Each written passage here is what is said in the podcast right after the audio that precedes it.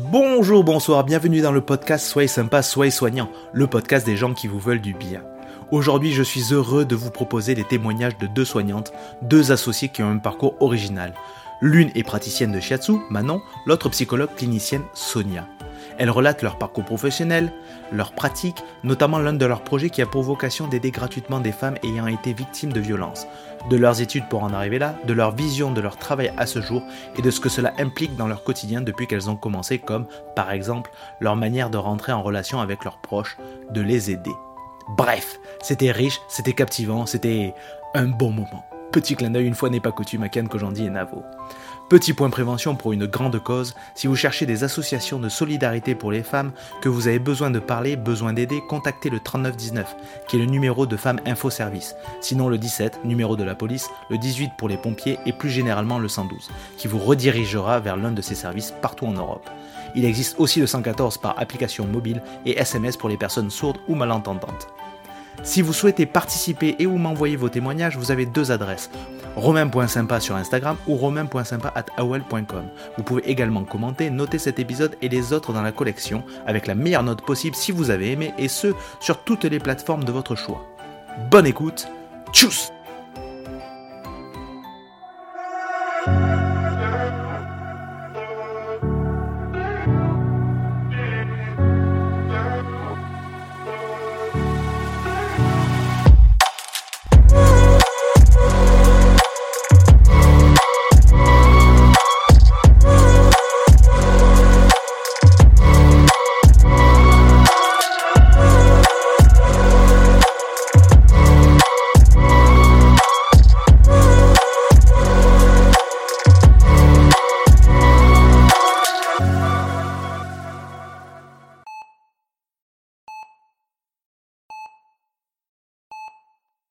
Un canard dans le café, j'ai du mal à digérer. Parfois, tous les papiers mâchés qui se prennent à mon filet, de voix.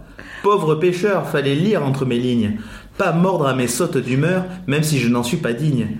Fallait rester Zen, soyons zen. du sang-froid dans les veines, soyons zen. Plus de choc à la chaîne, zen, restons zen. Du calme à la vie comme à la scène, sans amour et sans haine. Je suis pas dans le vent des guignols de ces joueurs en fond de cours, de ceux qui, pour un petit bout d'atoll, sont prêts à larguer les amours. Tous ces maîtres chanteurs qui manquent de coffre et de hauteur, c'est facile de compter les erreurs quand on ne joue pas la scène. L'erreur est humaine, soyons zen. Du sang-froid dans les veines, soyons zen. Plus de choc à la chaîne, zen, restons zen. Du calme à la vie comme à la scène, sans amour et sans haine. Zen, zen, zen, zen. Zen, restons zen. Du sang-froid dans les veines, zen. Plus de scoop à la chaîne, zen. Idem à la vie comme à la scène, sans amour et sans haine. Zen, sans amour et sans haine. Zen, sans amour et sans haine. Soyons zen, zen. Et donc c'est Zazie, hein, tu nous as pas posé Ouais. la question. Ah oui, pardon. Je, je crois que tu l'as trouvé. Ah, parce que Alors, bon, euh, je je suis- j'ai Vas-y, envie de le dire. Vas-y, c'est quoi alors? Zazie, zen. Zazizen Zazizen. Zazizen. Zazizen. Zen de Zazie. Zazie, elle était jury, je crois, de la Nouvelle Star. Ouais, de The Voice. Ah, The Voice, ok. Et il paraît qu'elle arrête pas de se faire chasser de ses appartements parce qu'en fait elle joue de la musique à n'importe quelle heure Ah, ok. et les voisins en ont les, Ah ouais. ras les baskets. Ouais. Du bon, j'achète, je joue. Et... Le problème c'est que les voisins ils ont pas le même rythme qu'elle donc. euh, Ah, il faut qu'elle se Il prenne faut une maison à la campagne, ouais. Mm. Mm, Peut-être un château en Espagne. Ah, peut-être, peut-être. Ouais, après en même temps dans le château il y a pas beaucoup de voisins donc ça va. Bah oui, c'est pour ça. Voilà. Elle sera plus zen. C'est ça. Euh, je vais vous mettre, je vais vous dire une autre chanson. Peut-être que celle-là tu la connaîtras. J'adore les blind tests. Alors cette fois c'est une chanson traduite Mm. anglophone. Ah, j'adore. Ah. Je suis allé au bout de la ligne, là où personne n'est jamais allé. Ça avait fini dans un train cassé avec des inconnus, mais la douleur et les regrets sont les mêmes, là où il y a la mort. Maintenant je suis perdu et je crie au secours tout seul. Refrain. Détends-toi, prends le bien. On ne peut plus rien y faire. Détends-toi, prends le bien. Blâme-moi ou blâme-toi. C'est comme si j'étais effrayé, c'est comme si j'étais terrifié, c'est comme si j'effrayais, c'est comme si je jouais avec le feu, effrayé, c'est comme si j'étais terrifié. Es-tu effrayé? Sommes-nous en train de jouer avec le feu? Je vais do- donner l'autre mot, qui est à la place de détends-toi, relax. Il y a une solution aux époques les plus noires. C'est sûr que nous ne comprenons pas, mais la dernière chose que j'ai en tête, c'est de te quitter. Je crois que nous sommes ensemble dedans. Ne crie pas, il reste encore tant de chemin.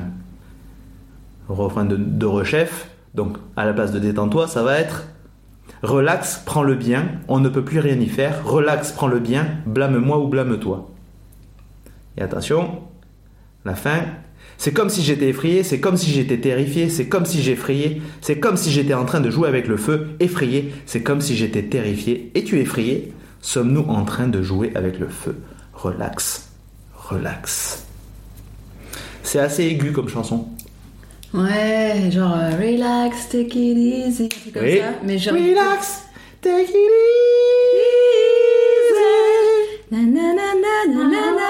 Ah, alors Si tu l'as, vois si, elle- si elle- si Sonia le trouve. C'est connu. Je sais plus. 80, mais ça. Non, Non? Non, non, non, pas? assez récent. Relax. Parce qu'il y a Relax, Don't You Wear. Ça, c'est pas la même chose.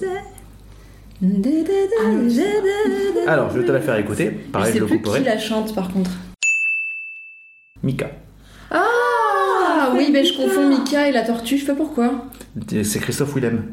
Ah oui, je confonds Christophe Willem et Mika. Mika. ah. Mais Mika n'est pas français, je crois, euh, de Non. nationalité à la base. Non.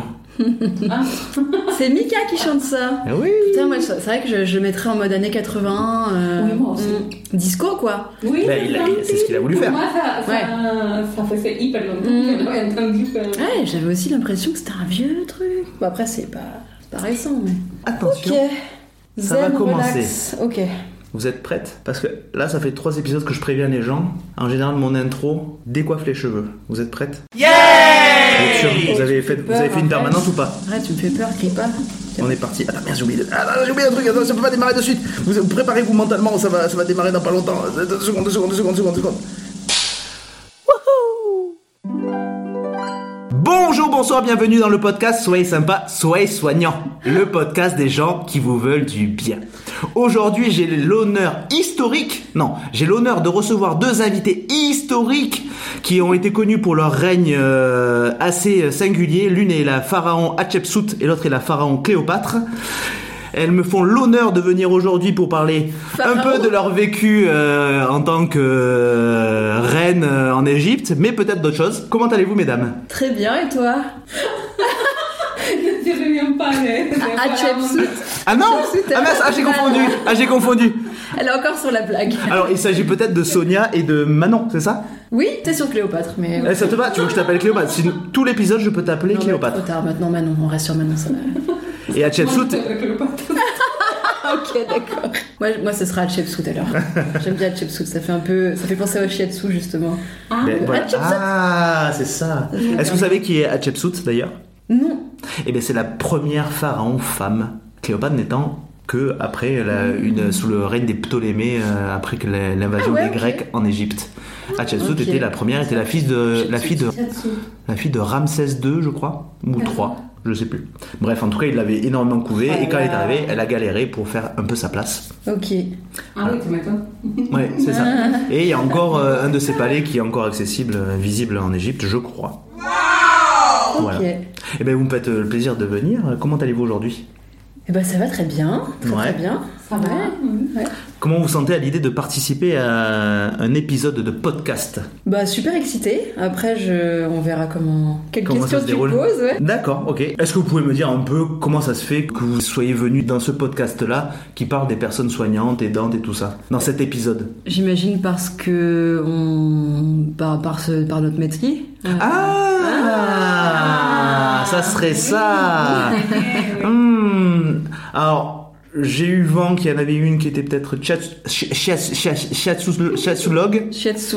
Shiatsuteuse. ch- shiatsu woman, chatsuka. Ouais. Praticienne en shiatsu, ouais. Hmm. Oui, ça c'est Manon du coup. Ouais, c'est ça, c'est moi. Ok. Tu me dis- Hatshepsut. Ah, chatsu, chatsu. Hatshepsut, shiatsu. Ok.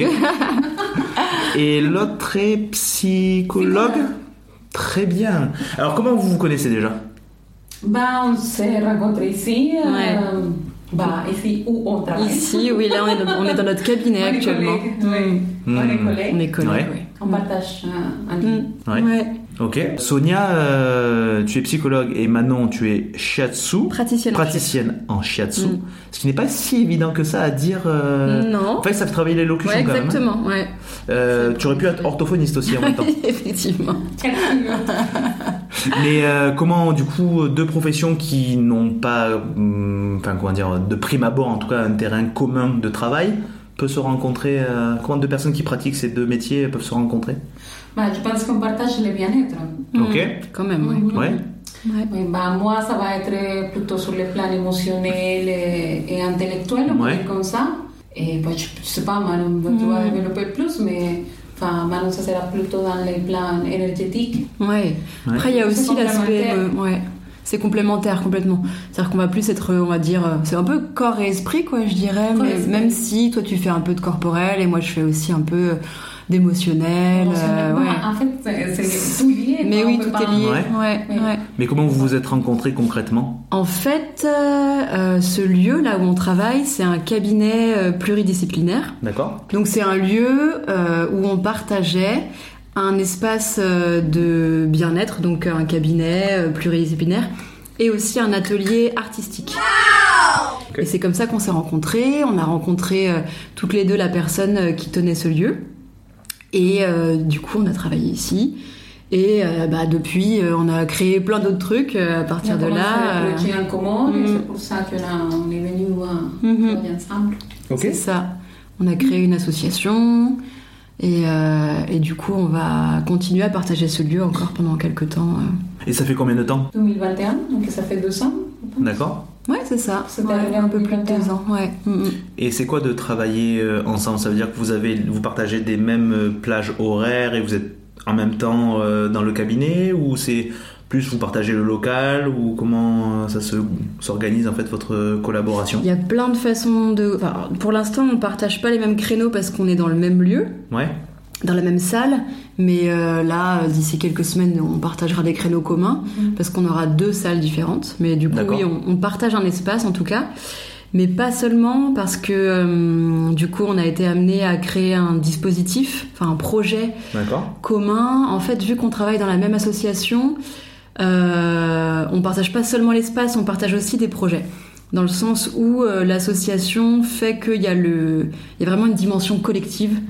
Euh, et du coup, on a eu envie de faire autre chose euh, que simplement partager le lieu, mais aussi partager euh, avec nos, nos disciplines, créer des projets transdisciplinaires dans un but commun, notamment bah, le dispositif qu'on a créé qui s'appelle Mon Corps, qui a pour objectif de- d'accompagner des femmes euh, qui ont été victimes d'agressions sexuelles, donc de les accompagner dans un, un accompagnement thérapeutique, du coup Sonia à travers la psychologie, moi à travers le, à travers le shiatsu, euh, une autre collègue à travers la libération par la danse. Euh, on a créé du coup ce dispositif pour les accompagner dans une réappropriation de leur corps suite à une agression. Donc euh, dans- avec différents plans quoi, plans comment vous-. Comment vous arrivez à coordonner justement cette prise en charge? Comment vous vous organisez? Comment ça s'organise un projet tel que celui-ci On pleure. Ah il y a plein de choses. Ah oui, il y a plein de choses. Il y a deux axes. Il y a l'axe culturel de mon Mhm. corps qui vise à la réappropriation de l'espace public parce Ok. qu'une femme agressée sexuellement, enfin, il faut, faut qu'elle fasse une démarche de réappropriation de son corps, mais aussi de, de la réappropriation de l'espace public. Parce qu'en fait, Mhm. ils se sentent dépourvus de, Hmm. Du droit d'occuper l'espace public. Donc, et ça, c'est l'axe culturel. Et l'axe thérapeutique vise à- au même objectif, que c'est euh, se, se réapproprier de, de son corps. Et du coup, bah, en fait, tu veux faire euh, une psychoéducation sur le trauma, Mhm. parce que bah, le fait de comprendre ce que, bah, le, le stress post-traumatique que, Mm. ça peut, que ça peut provoquer, ça rassure, ça Mm. déculpabilise la personne. Et euh, aussi, je vais faire un atelier d'intégration émotionnelle, que, que c'est une technique issue de la psychologie bouddhiste qui vise à pouvoir mm, traverser les émotions désagréables Mhm. des événements mm, quotidiens. Mhm. Parce que, enfin, dans la vie au quotidien, on, on, on va être confronté à, à, des moments stressants. Donc, du coup, c'est une technique, c'est un outil pour pouvoir traverser mieux ces, ces événements. Et voilà, une psychoéducation dans, dans, le sujet du trauma. On travaille aussi, mm. enfin, il y a un travail aussi thérapeutique. Et voilà, ce qui est bien de ce dispositif, euh, bon, je te laisserai expliquer la Oui, partie oui, de complètement. dessus. Et ce qui est bien dans ce dispositif, c'est que nous-mêmes, on a vécu aussi les... Oui. les- Une sorte de supervision. euh, on s'est fait vivre d'abord le- on se fait vivre les- Ouais. nos, nos pratiques. l'accompagnement. euh, ouais. Ah, vous n'avez pas vécu le, forcément. je pensais que tu parlais de l'agression. Non, c'est vous parlez de. vous, Si par contre, oui, ça, si on a cette sensibilité, c'est qu'on a toutes eu D'accord. effectivement euh, euh, touchés. cette sensibilisation. Ouais, ouais, ouais, ouais. d'accord. Mm. Mais entre vous, vous faites une supervision. C'est-à-dire que quand On le va commencer, oui, par se superviser dans le sens où on se fait vivre l'accompagnement, donc euh, chacun nos pratiques, Ok, et euh, avant de euh, faire vivre à d'autres personnes, euh, voilà. ok. On traverse. On euh, c'est ça l'accompagnement. je, Mm. je suis peut-être un peu fatigué, mais je comprends pas trop en quoi ça consiste. À quoi ça sert, tu Ouais, veux dire non, en quoi ça consiste C'est-à-dire Pas à quoi que, ça sert. ça, bah, en fait, alors euh, concrètement, comment ça se passe, c'est que l'accompagnement, il a plusieurs étapes. D'abord, il y a un entretien avec Sonia Hmm. pour voir si la personne est prête ou Mm. pas, si l'événement est pas trop proche. euh, Enfin voilà, Euh, elle va évaluer elle par rapport à ses connaissances euh, si oui ou non c'est adapté, tout de suite ou pas en tout cas. Ensuite, la personne va vivre une séance de shiatsu avec moi. Donc ça c'est la deuxième étape. Hmm. Ensuite, elle va vivre un atelier d'intégration émotionnelle avec Sonia pour intégrer le trauma, Mhm. pour euh, Psychoéducation voilà, au euh, trauma. psychoéducation au trauma. Et ensuite, ça termine par une séance euh, de libération par la danse avec euh, notre autre collègue. Donc, et donc ça, c'est le parcours. Et donc ce parcours-là, nous, on se le fait vivre, on le traverse avant. Ouais. C'est-à-dire que, bon, moi, je vais pas pouvoir vivre le shiatsu, Hmm. mais je vais vivre les autres ateliers avec, euh, avec mes collègues. Et Mais euh, sans patiente, voilà. sans, pa- sans la personne. non, nous-mêmes c'est on où, le euh, vit, euh, c'est ça. ça, oui, Mhm. Sans les patientes. D'abord, on le vit parce qu'on estime que. euh, Une expérience à blanc, quoi. Euh, tu vois, tu, tu, tu, étais, tu, tu vis par je suis la première cobaye, ouais. on Ouais, va dire, euh, en quelque sorte, mais c'est aussi parce que on considère que euh, avant de prendre soin des autres, il faut prendre soin de soi et être Ouais. en capacité euh, de le faire. euh, voilà. Et donc, le, la personne qui vient vous voir, Mhm. elle, a, elle a en tout quatre séances, donc une séance de chaque, Mhm. et après c'est fini ou euh, Ah, J'ai oublié de dire qu'elle termine aussi par une séance individuelle euh, Fait un suivi avec, euh, ouais, euh, avec Sonia. Mais c'est une thérapie courte du coup. Oui, Oui. D'accord. bien sûr. Et euh, si ça ne suffit pas Si elle a besoin encore de. Elles- elles reviennent. D'accord, revenir, ok. euh, c'est les- Ok. enfin, l'espace est ouvert. D'accord. On ne les laisse pas tout seuls. Ok. Alors, ce qu'il faut savoir aussi, surtout, c'est que c'est euh, ce qu'on a fait. euh, la volonté, c'était que ce soit un suivi gratuit. ok. Ah ce voilà, c'est une voilà, des questions que que ce soit accessible à toutes, quoi. Mm. Ok. Et comment euh, ces personnes-là peuvent vous trouver? On communique, euh, on, com- on a communiqué euh, le dispositif à travers euh, différentes, euh, ouais, le- la, la télé, euh, à la travers télé, la, la radio, enfin tous les médias euh, auxquels on a accès. Euh, ouais. Et euh, vous avez du monde là qui vient vous voir maintenant? Ça fait combien de temps que vous l'avez dit- commencé? La dernière, le dernier. On était- En fait, on- chaque fois, on fait des sessions. euh, on a fait plusieurs par an, mais là, la prochaine, ce sera sûrement en 2024. D'accord. Pour l'instant, on n'a pas de session. Ah, c'est des. euh, c'est des cours. euh, Ouais, c'est des périodes. Oui, c'est ça, C'est des des périodes, ouais. Hmm, On a fait d'accord. déjà deux. On a fait la première en novembre 2022. Hmm. Ouais, c'est ça. Et il y a un an. Ouais. Et Et ensuite, en avril ensuite, en 2023. avril. Mm.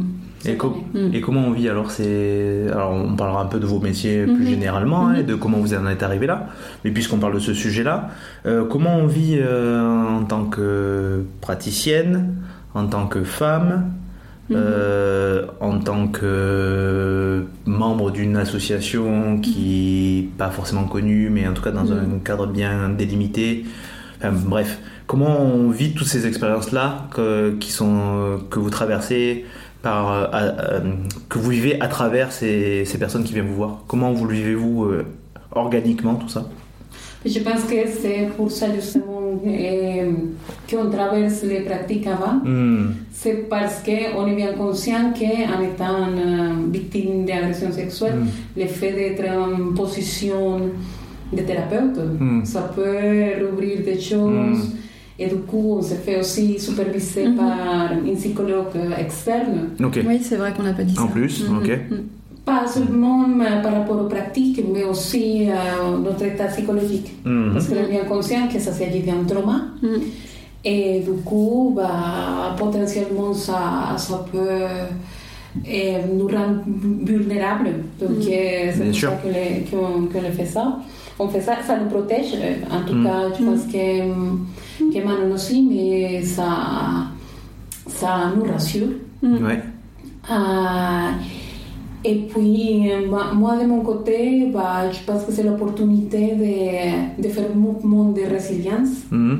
de ce qui nous, a, nous est arrivé. Mhm. Et aussi l'opportunité de mettre au service un objectif concret de nos pratiques. Ok. Donc, je pense que les deux choses se relient. Et euh, tu sens que ça t'a été vraiment utile pendant toutes ces sessions que tu as faites? C'est toutes ces séances que tu as eues ou ces femmes que tu as rencontrées Tu sens que le fait d'avoir fait tout ce, cette préparation t'a vraiment aidé mais est-ce que tu as quand même vécu des choses un peu importantes, euh, dures, ou tu as quand même pu bien gérer la- les, les, les sessions? En fait, euh, je pense que bah, ce que c'est beau et problématique en même temps Mm. de l'humain, c'est qu'on ne peut pas le prédire. Hmm. On peut se préparer, on peut Mm. mettre un cadre, et ça bien sûr protège, nous protège Mm. nous, protège euh, les femmes agressées aussi, Hmm. mais il y a toujours des choses que bah, on ne s'attend pas et que en même temps ça te fait te poser des, des questions par rapport aux outils que tu as déjà en tant que thérapeute Mm. et aussi avoir la curiosité, Mm. de, en tout cas moi, d'avoir la curiosité de continuer à rechercher Mm. de continuer à faire mieux. De... Mais en gros, c'est bien passé. Mm. Fait par les retours qu'on a eu, c'était plutôt positif. Mm. Et bon, ça, personnellement, ça m'a beaucoup touché. Ouais. Mhm. Oui, donc la préparation et le retour des, je- des femmes qui sont venues t'ont réconforté, t'ont Ouais. renforcé dans ton envie de continuer ce genre de programme. Oui. Hmm.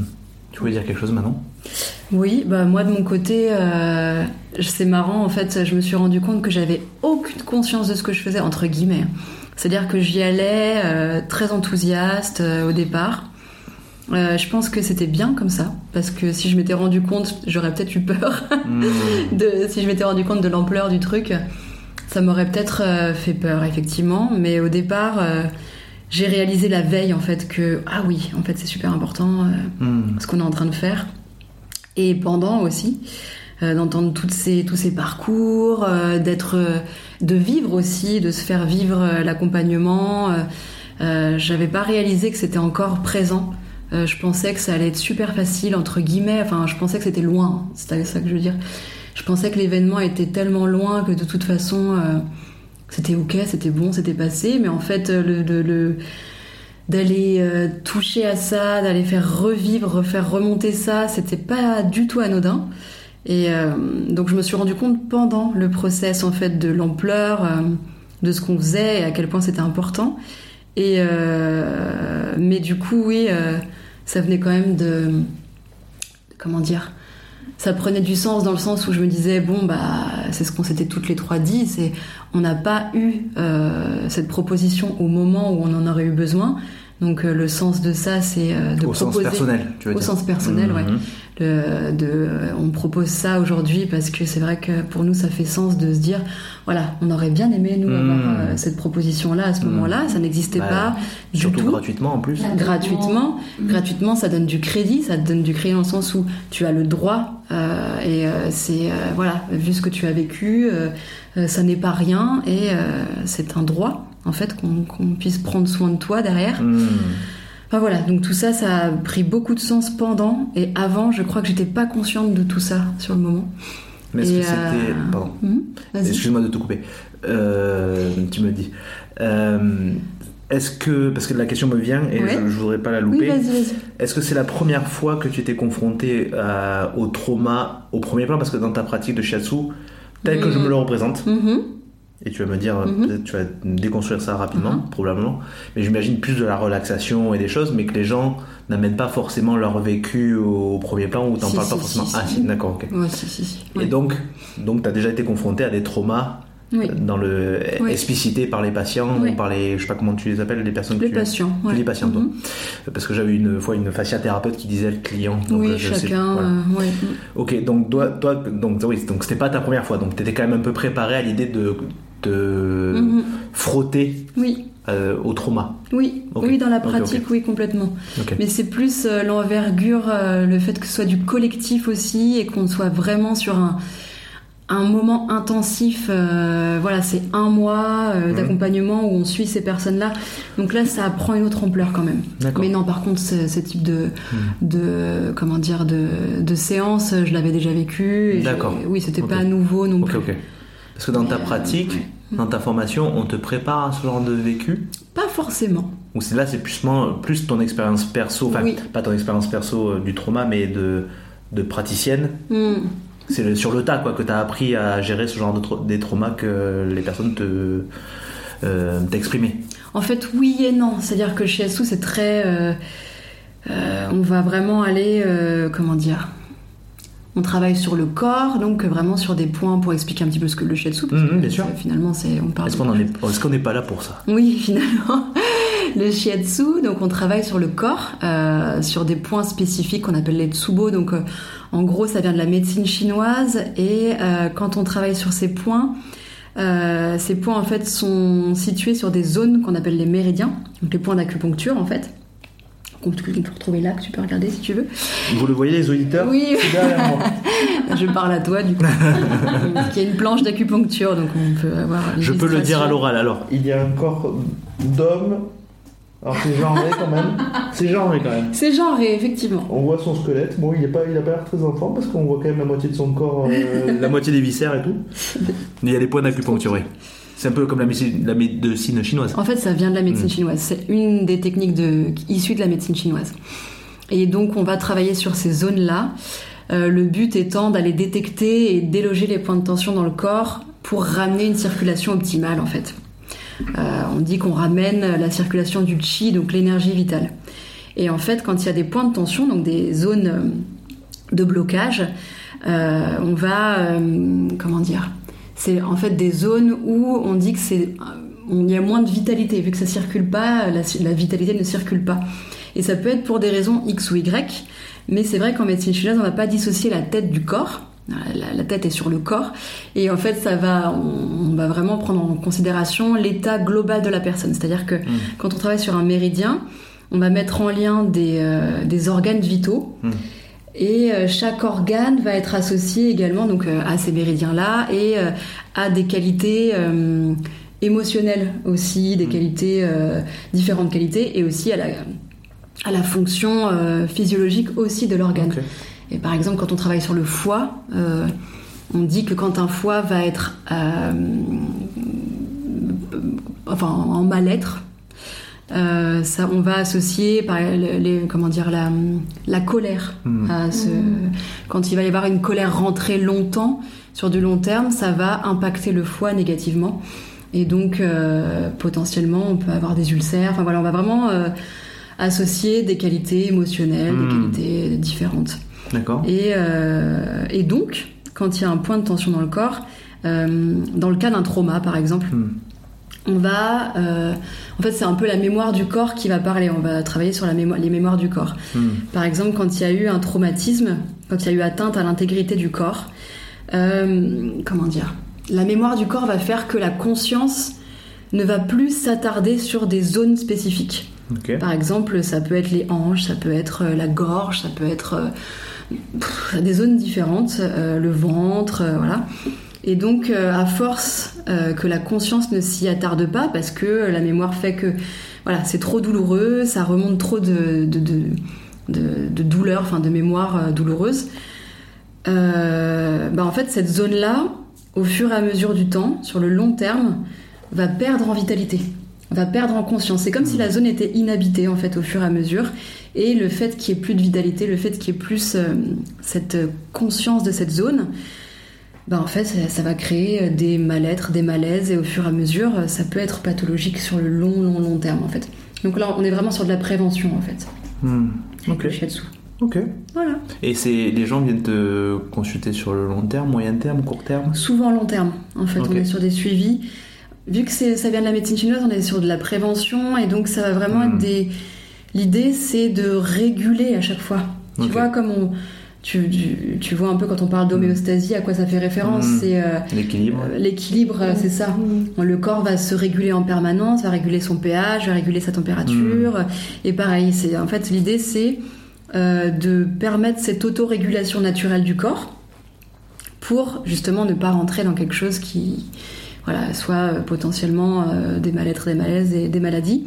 Et donc c'est pour ça qu'un suivi sur le long terme permet de voir ah ok là on peut réajuster pour ne pas rentrer dans quelque chose voilà dans, plutôt de la médecine du coup d'urgence où on va aller soigner une fois que c'est déjà c'est déjà là quoi.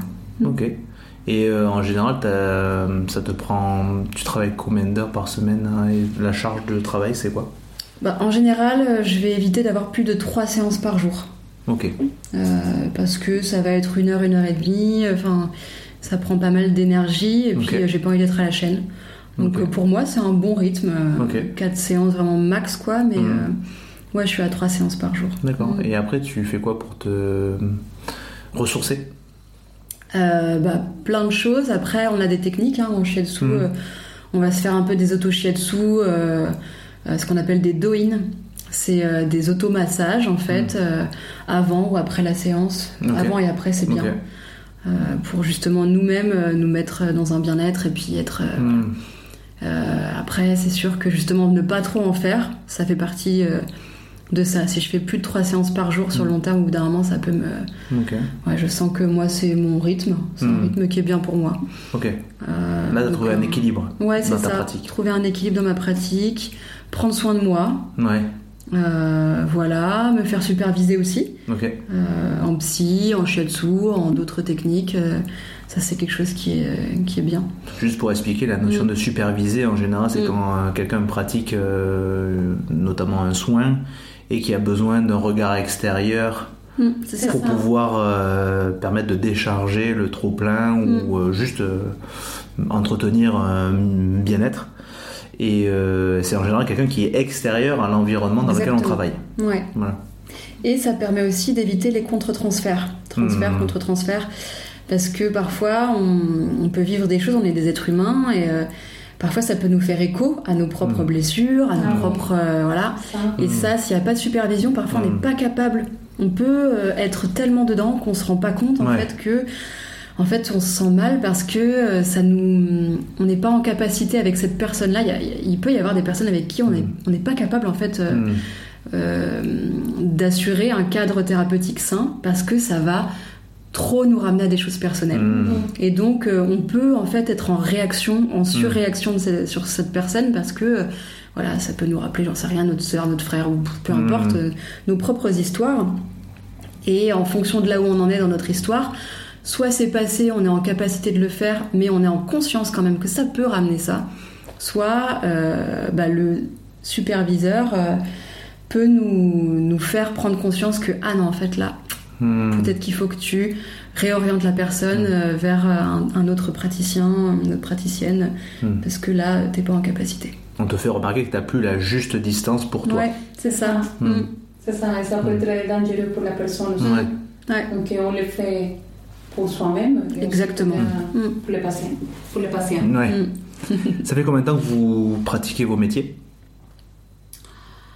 Bah, moi, en tant que thérapeute, je pratique depuis 2019. Ok. Pareil. Pareil. Parce que, mm. bon, on peut capter que tu as un accent. Ouais, Et est-ce que tu pratiquais dans ton pays d'origine euh, la psychothérapie? Non, en fait, je suis psychologue, on va dire psychologue général clinicienne. En Colombie, il y a une approche assez mm. clinicienne. On voit la totale, la psychanalyse, enfin mais tu pratiquais, tu étais psychologue en, en, Colombie? Oui. Voilà, ok. Et du coup, je me suis orientée plutôt vers la psychologie du travail là-bas. Mhm. J'étais chargée de recrutement avant de venir en France. Et puis ici, j'ai fait un master, pareil, j'ai fait une licence 3 en psychologie. J'ai fait un master 1 en psychologie sociale et du travail ici à la fac. Ok. Et du coup, euh, j'ai fait, fait un master 2 aussi. Euh, et je voulais m'orienter vers, vers ce domaine-là, la psychologie du travail. Ok. Parce que je pensais que euh, je me retrouvais dedans, malgré que j'avais quand même une curiosité.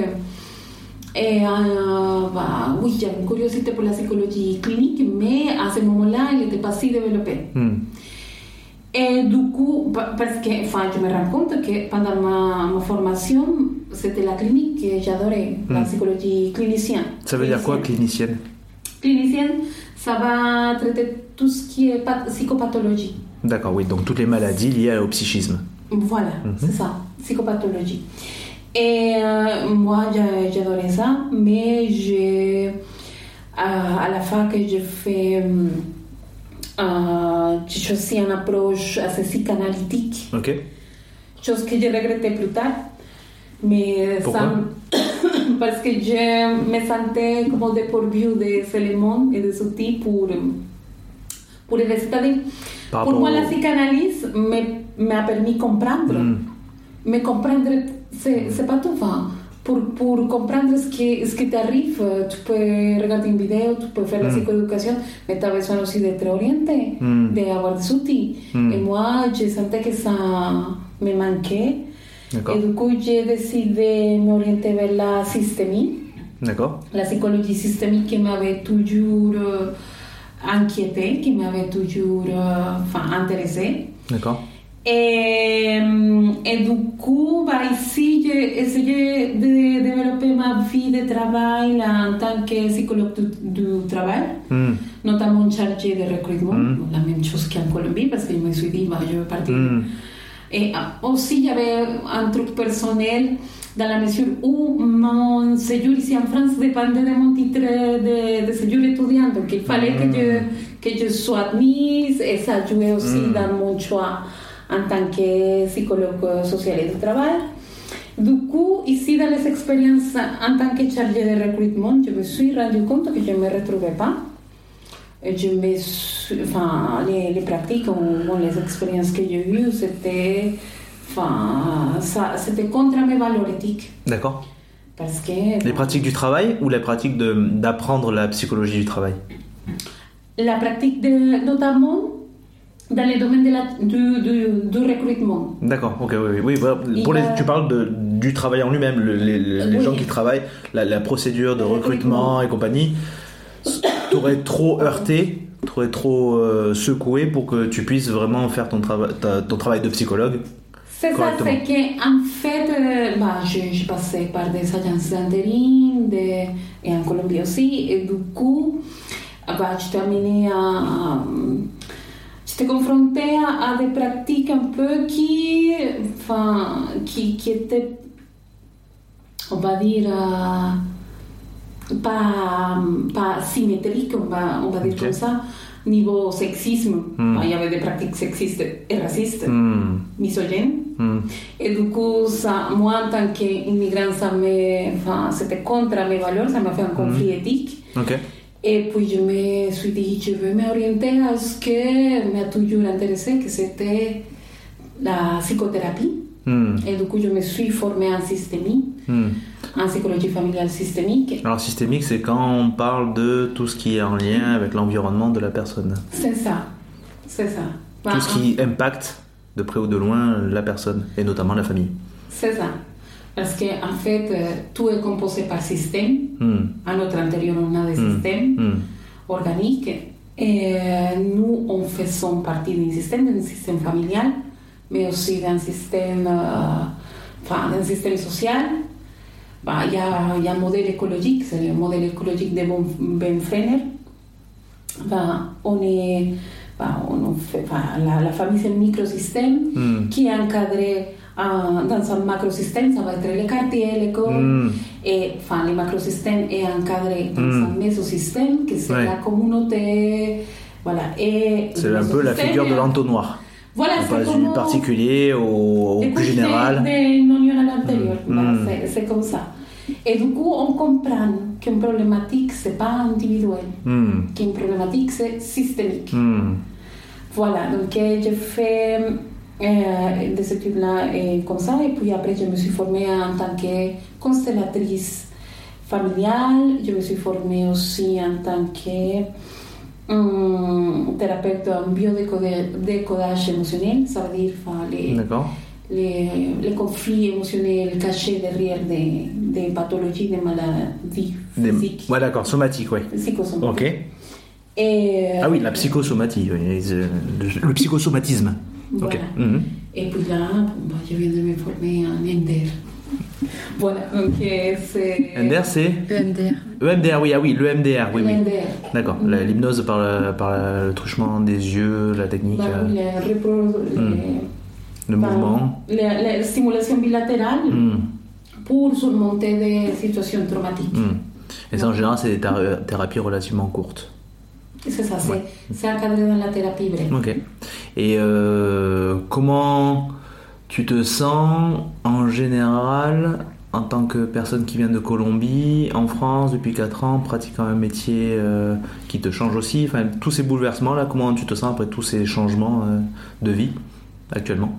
Bah, C'est-à-dire. euh, Généralement, comment tu te sens, Je suis, suis arrivée Ouais, en ouais. France, je suis arrivée Ouais. de- depuis 2012. Ah, je croyais que c'était de- je croyais que c'était en- d'accord, excuse-moi, comme tu, tu m'as dit que tu pratiquais depuis 2019, je croyais que c'était depuis 19. Mais bon, en tout cas, en 11 ans, est-ce que comment tu te sens par rapport à ton expérience vécue en Colombie maintenant que tu as fait tout ce parcours là, euh, comment tu te vois là, comment tu te perçois par rapport à tous ces euh, Bah, je pense que euh, tout, bah, tout. Maintenant, je, je peux trouver des sens au moment de l'incertitude que j'ai eu au Hmm. mon passé, parce que enfin, pour moi, la dimension travail, la, la, la dimension travail pour moi, c'est très important. Hmm.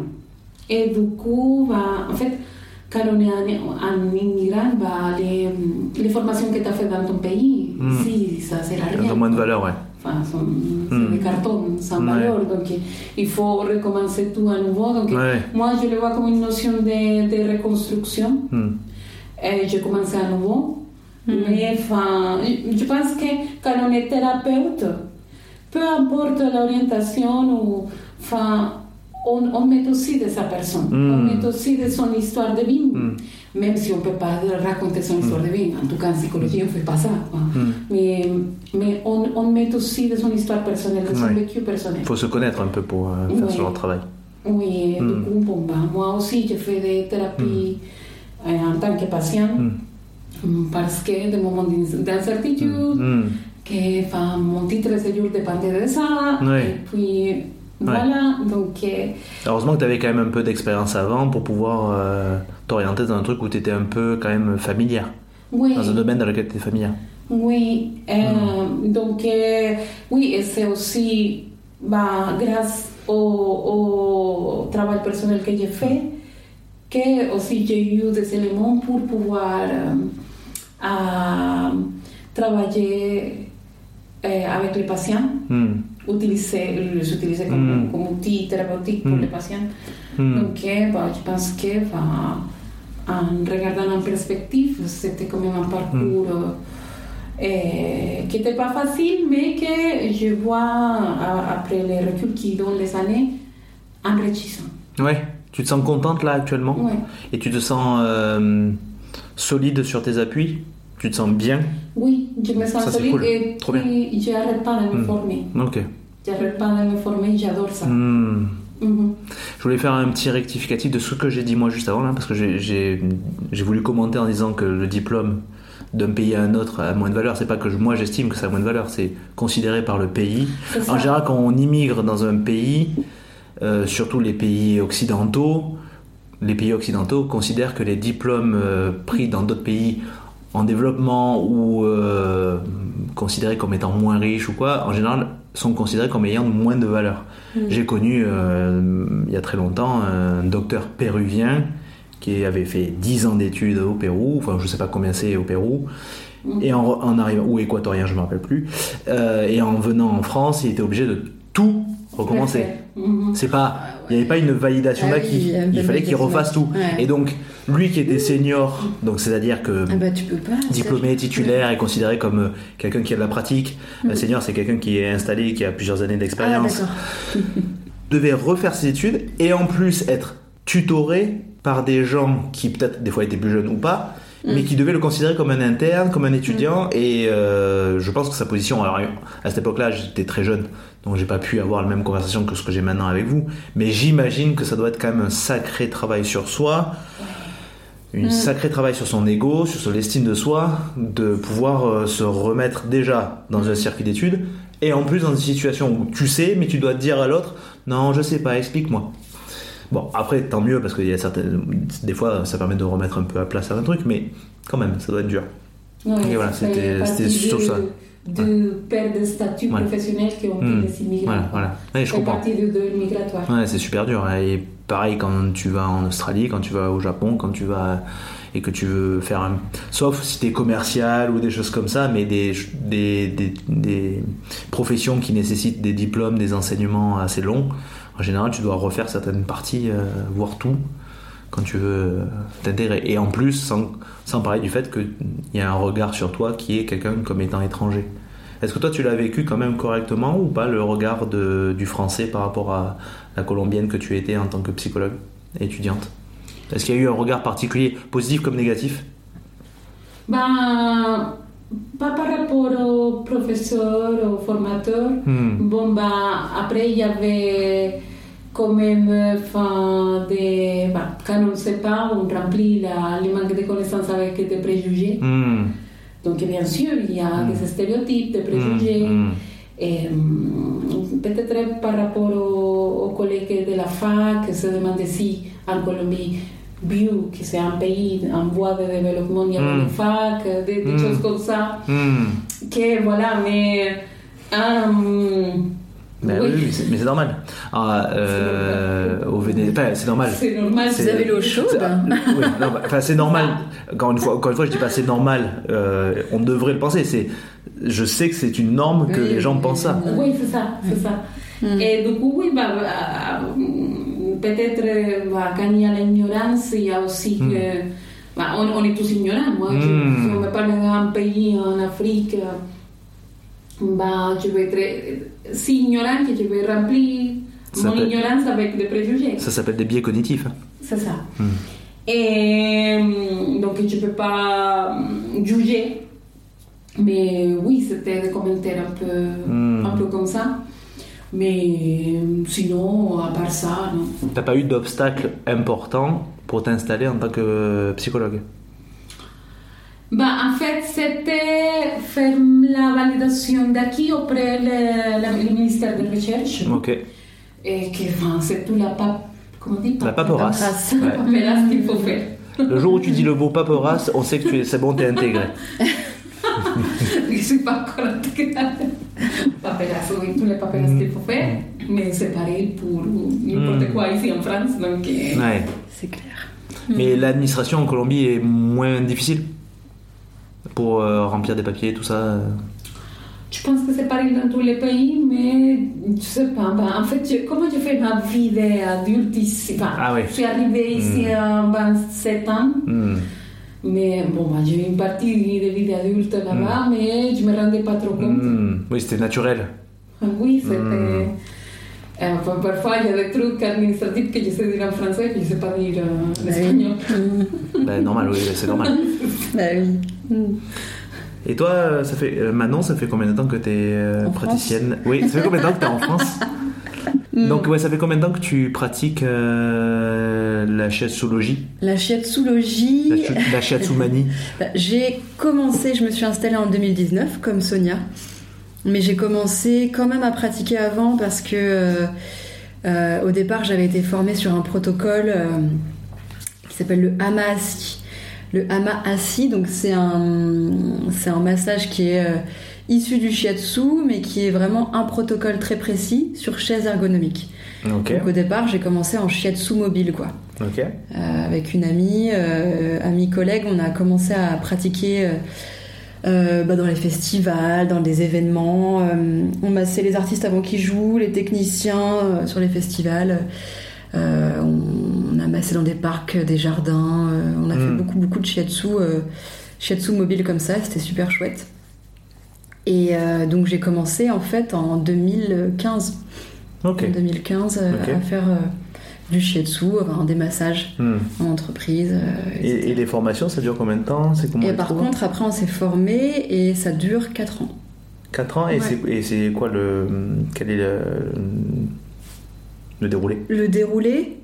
Euh, Sur 4 ans, tu fais quoi tous les week-ends, Ah oui. toutes les euh, euh, semaines? bah, en fait, ça dépend. Soit tu fais. La première année, je faisais. euh, C'était un jour par semaine. Sinon, c'est un week-end à, à voir une semaine par mois.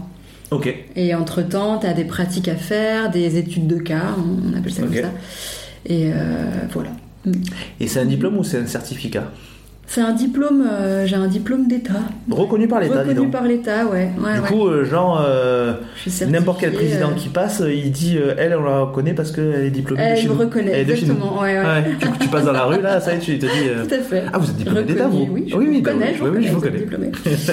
ok. Ah oui, donc ça, je, ben, tu vois, je, ça c'est un présupposé que j'avais. Mhm. J'aurais pensé que Mhm. c'était que parce que naturopathe pour avoir été Ben de naturopathe. fait, tu peux pas Moi, je pensais que c'était pratique alternative, quand même, c'est une pratique dans Mhm. la santé. Mhm. Mais il y a des Euh, pratiques alternatives qui sont reconnues. Voilà, ben écoute, tant mieux. Ben, tant mieux. ouais, mhm.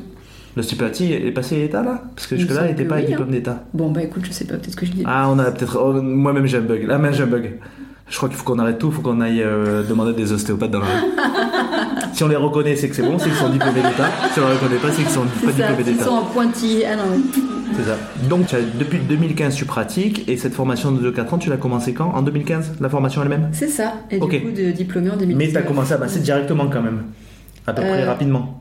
Bah, en fait, c'est juste que j'avais été formée en amont au Ok. AMA Assis qui a fait que j'ai commencé Ah, à pratiquer. Et après, au fur et à mesure, je pratiquais. Oh, ok. Euh, oui. Et le Hama Assis, ça a duré combien de temps la petite euh, Ça, c'est une formation? ça a duré, c'était un mois à peu près.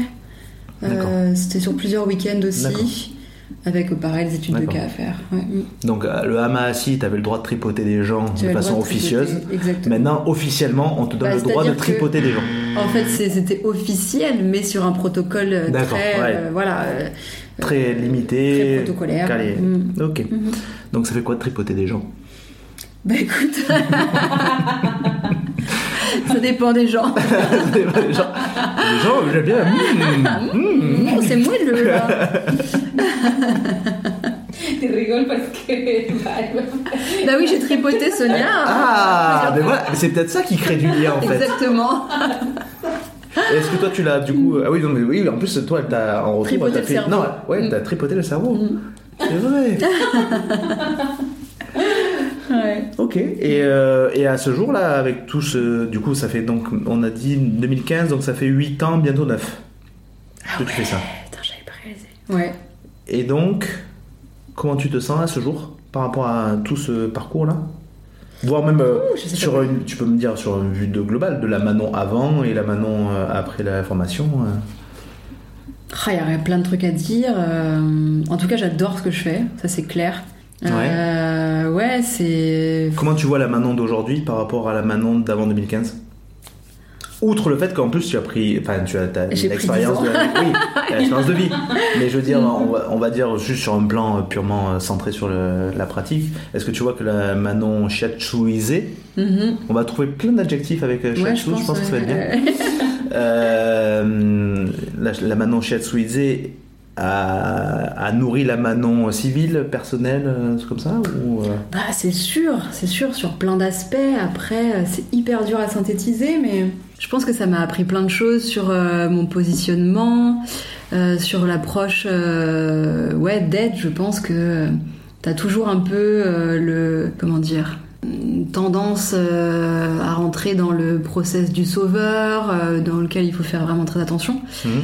Euh, toujours garder euh, là, je- bah, on reparle encore une fois là je reparle encore de la juste posture en fait du praticien ça m'a fait beaucoup travailler là-dessus même en dehors de ma pratique de shiatsu en fait ça m'a permis de pas rentrer là-dedans euh, en tant que civil du coup Mhm.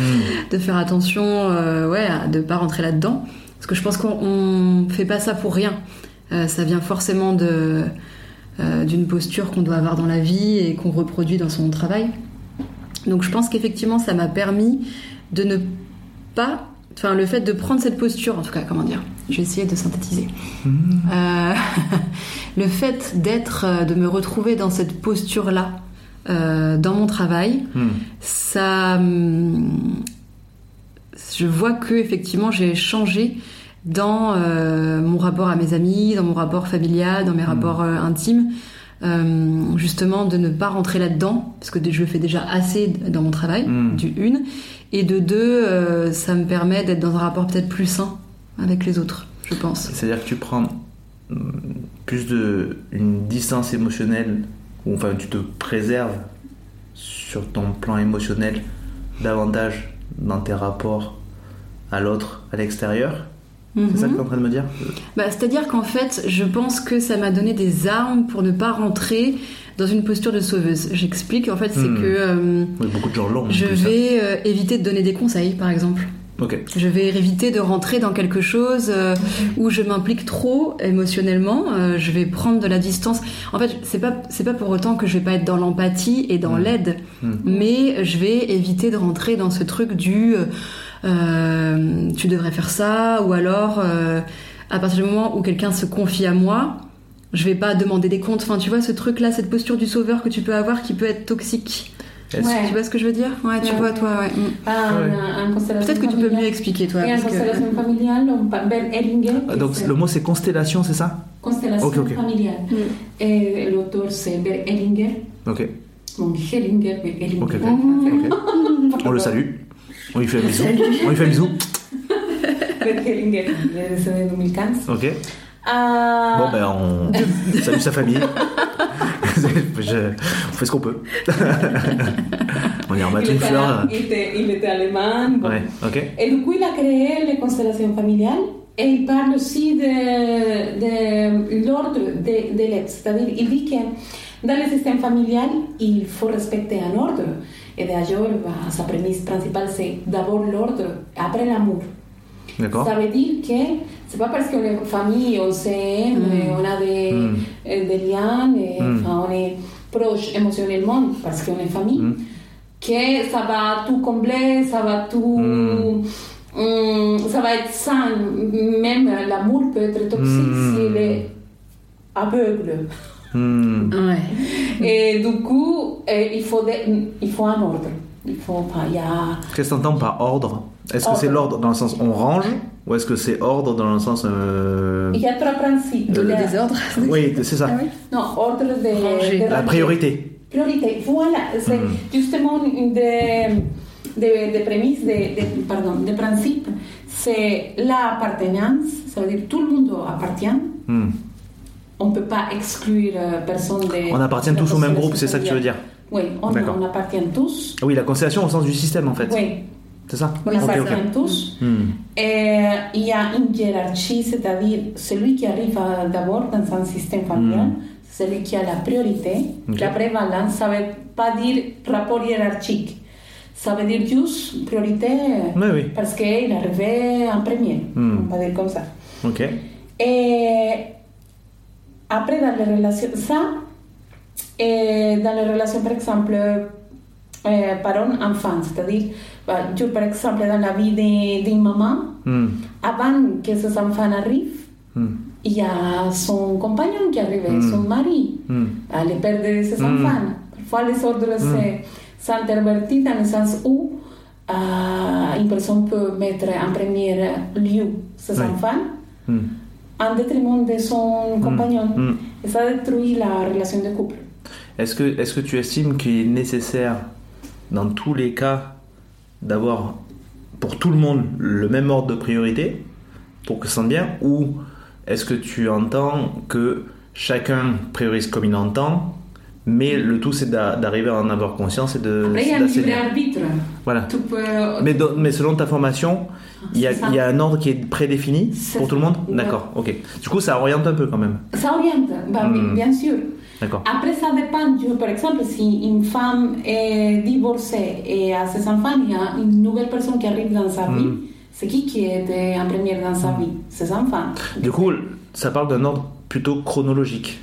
C'est ça. Et pas organique, ni émotionnel, ni. euh, Mais du coup, ça risque. Est-ce que ça risque pas un peu d'influencer euh, justement le libre arbitre de la personne, de dire ben oui, mais je fais un peu ce que je veux? Oui, mais en fait, je pense que les constellations familiales, il faut les faire en, en parallèle à une thérapie psychologique parce que ça va te permettre de, com- Mm. de comprendre. Hmm. Et je, par exemple, une, une personne qui va mettre en premier lieu ses enfants qui est son, son compagnon, Hmm. c'est parce que peut-être il est en train de répéter un patron, un modèle Hmm. qui est déjà préconçu dans, Mm. dans sa famille et qu'il n'a pas mis en question. Hmm. Et c'est, enfin, le fait de ne pas mettre en question, ça veut dire loyauté familiale. Hmm. Et la loyauté familiale, il y a des loyautés qui sont très bien, Mm. qui sont pleines de ressources, mais il y a des loyautés qui Mm. malheureusement Mm. bloquent Mm. dans, notre, dans notre vie. Mm. Et les loyautés sont inconscientes. Ok. Donc, eh, si tu vas faire quelque chose, si tu vas faire usage de ton libre arbitre, vaut mieux que ce soit en pleine conscience, Mm. Oui, que oui. tu fasses Hmm. conscient Oui, oui, bien sûr. et l'inco- l'inconscient. Donc, eh, je parlais, je me suis mis à parler de constellation familiale, Ah, oui. je parlais de Bert Oui. Hellinger. Ah oui. Ah oui, ah oui, c'est ça. Mais- Moi aussi, je me demandais où est-ce qu'on en était. Mais du coup, bah, il, il dit par Mm. rapport aussi aux ordres de l'aide. C'est-à-dire, il y a ordre dans le système familial Oui, ça. Uh-huh. et il y a dans, la, dans le rapport à l'aide, il y a des ordres aussi. C'est-à-dire, Mhm. un premier, premier, euh, le premier principe, c'est que l'aide doit être demandée. Mhm. Oui. C'est-à-dire, tu ne peux pas aider quelqu'un qui ne te le demande pas. Hmm. Mhm. Enfin, même si s'il y a quelqu'un qui te dit, bah, Mm. écoute, je suis en train de traverser ça, là, là, là. enfin, même si tu n'es pas soignant ou tu n'es pas dans un métier par rapport à, Mm. à l'aide, même si tu fais une autre chose, bah, ça serait bien de lui demander, Hmm. est-ce que tu veux juste que je t'écoute Ouais. est-ce que tu veux que Ah je te donne Oui, parfois il y a des conseils puis- euh, donnés gratuitement. Euh, mm, mm, mm. Et puis il y a des gens ça. qui euh, aussi ne demandent pas d'aide, mais qui en attendent et qui après te reprochent de ne pas avoir ça. fourni d'aide. C'est ça. Donc, eh, bah, vaut mieux savoir Hmm. C'est, enfin, parce que, bah, comme je, je reprends ce que disait Manon, il faut faire attention au rôle des de sauveur. Et du coup, pour justement hum, ne pas tomber sur ce rôle-là, parce que c'est, c'est aussi un c'est aussi un rôle assez tyrannique parfois. C'est-à-dire, Complètement. ouais. Mm. bah, en fait, je te sauve, c'est moi qui ai un rapport de Mm. supériorité. Ça. Et puis après, le sauveur, euh, enfin, la personne qui est sauvée, c'est ça endette. Et Ah oui. la personne qui sauve, euh, sans qu'il n'est pas mal remercié. Donc ça, vaut mieux Mm. toujours attendre que l'aide soit demandée. Ah oui. Et Bert Hellinger dit aussi qu'il faut aider dans la mesure que l'autre personne peut te rendre cette aide. Si la relation est hors thérapie, c'est-à-dire Mm. si quand tu es thérapeute, bah, c'est toi qui va être la Mm. source du Mm. soin et c'est l'autre personne qui va recevoir, mais quand même il y a quand même un rapport horizontal parce que bah, en fait on n'est pas on ne peut pas être non plus sauveur mais c'est quand même on est source un petit peu des outils et tout ça mais en fait dans les relations de tous les jours quotidiennes c'est-à-dire par exemple dans une relation amicale ou une relation de couple enfin, il faut avoir un, un équilibre entre les donner et les recevoir Hmm. c'est-à-dire que si tu, par exemple, il y a quelqu'un qui te dit, bah, est-ce que tu peux m'aider avec ça et, et tu dois examiner vraiment si tu es dans la mesure, dans la capacité, si tu as les ressources pour aider vraiment Hmm. et pas dire oui parce que oui je vais t'aider mais enfin en compte je sais pas comment ou oui mais en détriment de moi c'est aussi connaître ses limites? Et euh, voilà, c'est l'autre ordre, je, ça me vient pas à l'esprit, mais en fait, c'est ça l'idée. Ok. Toujours aider, enfin, les personnes qui te Demande, demandent, oui, oui, bien sûr. et t'aider dans la mesure, dans les relations Hmm. euh, au quotidien, et dans la mesure où l'autre personne peut aussi rendre cette aide. Hmm. Hmm. C'est une façon de rester vraiment sur un rapport horizontal, horizontal. équilibré. euh, Voilà. Ouais. Mais euh, j'aime bien me parler de choses que je ne connais pas. Mhm. C'est mon, c'est mon cheval de, de vie. Deux, trois. Donc je parle des accords Toltec que je n'ai pas lus, Mais dont je connais juste les intitulés et je fais euh, ce que ça m'inspire. Ouais. Je, je suis, je sais pas si vous connaissez la théorie de Dunning-Kruger. J'adore cette théorie. Parce que je, je- en en parlant, je suis un exemple parfait de cette théorie. C'est-à-dire que la théorie de Dunning-Kruger, c'est on commence à appréhender une nouvelle connaissance, on a l'impression de tout savoir. Et donc, on en parle, comme si on savait tout. Enfin, c'est des, une des déviances de ce truc. Mais après, par contre, quand on rentre dans le champ de connaissances, on se rend compte qu'on ne sait rien. Et que plus on avance, moins on sait. Mm. Et il y a tellement de choses à savoir. Donc c'est un peu, je sais que je ne sais rien. Mm. Et donc moi, je suis très fan de cette théorie parce que je l'applique tout le temps. Je ne sais pas grand-chose, mais j'adore dire que je sais des trucs. je, je suis fan de ça. Bref, et donc le désaccord Toltec, c'est un exemple parti- parfait. C'est-à-dire que je ne les ai pas lus, mais je connais les quatre lignes, euh, enfin vite fait les quatre lignes de, Mm. de trucs. Et ça me fait penser à ça dans le, dans le principe de de, de donner de l'aide qu'à la personne qui te demande, c'est un des accords Toltec, c'est ne pas faire de présupposés. Ah oui, c'est ça. C'est ça. C'est-à-dire que tu, tu rentres pas dans. partie, ouais. La, la personne te dit un truc, mais ça veut pas dire qu'elle te demande une autre aide que son écoute, que ton écoute. Oui, ça. Ou qu'elle, ça se trouve, toi ou quelqu'un d'autre, Mm. du moment qu'elle parle, euh, pff, voilà. Donc c'est un peu ça. Ouais, Voilà, j'ai fait une petite digression pour arriver à ça. ouais. Et un autre truc auquel tu m'as fait penser, enfin vous m'avez fait penser, c'est un, un conseil qu'on m'a donné, c'est euh, n'oublie pas que les proches ne sont pas tes thérapeutes ou tu n'es pas le thérapeute de tes proches. Ok. C'est ça. tu es là pour les aider, pour les Mhm. écouter, pour les soutenir, pour euh, machin, mais t'es pas là pour leur- pour les faire changer. Tu n'es pas là pour leur donner des conseils euh, Mhm. qu'il faut absolument qu'ils suivent. Tu n'es pas leur sauveur. Mhm. Et euh, ça m'a aidé parce que ça m'est arrivé, je pense comme beaucoup de gens, où on se retrouve avec des proches qui euh, sont dans des situations tellement abracadabrantesques. Non, là ce mot était un peu compliqué. Un peu euh, pas Voilà.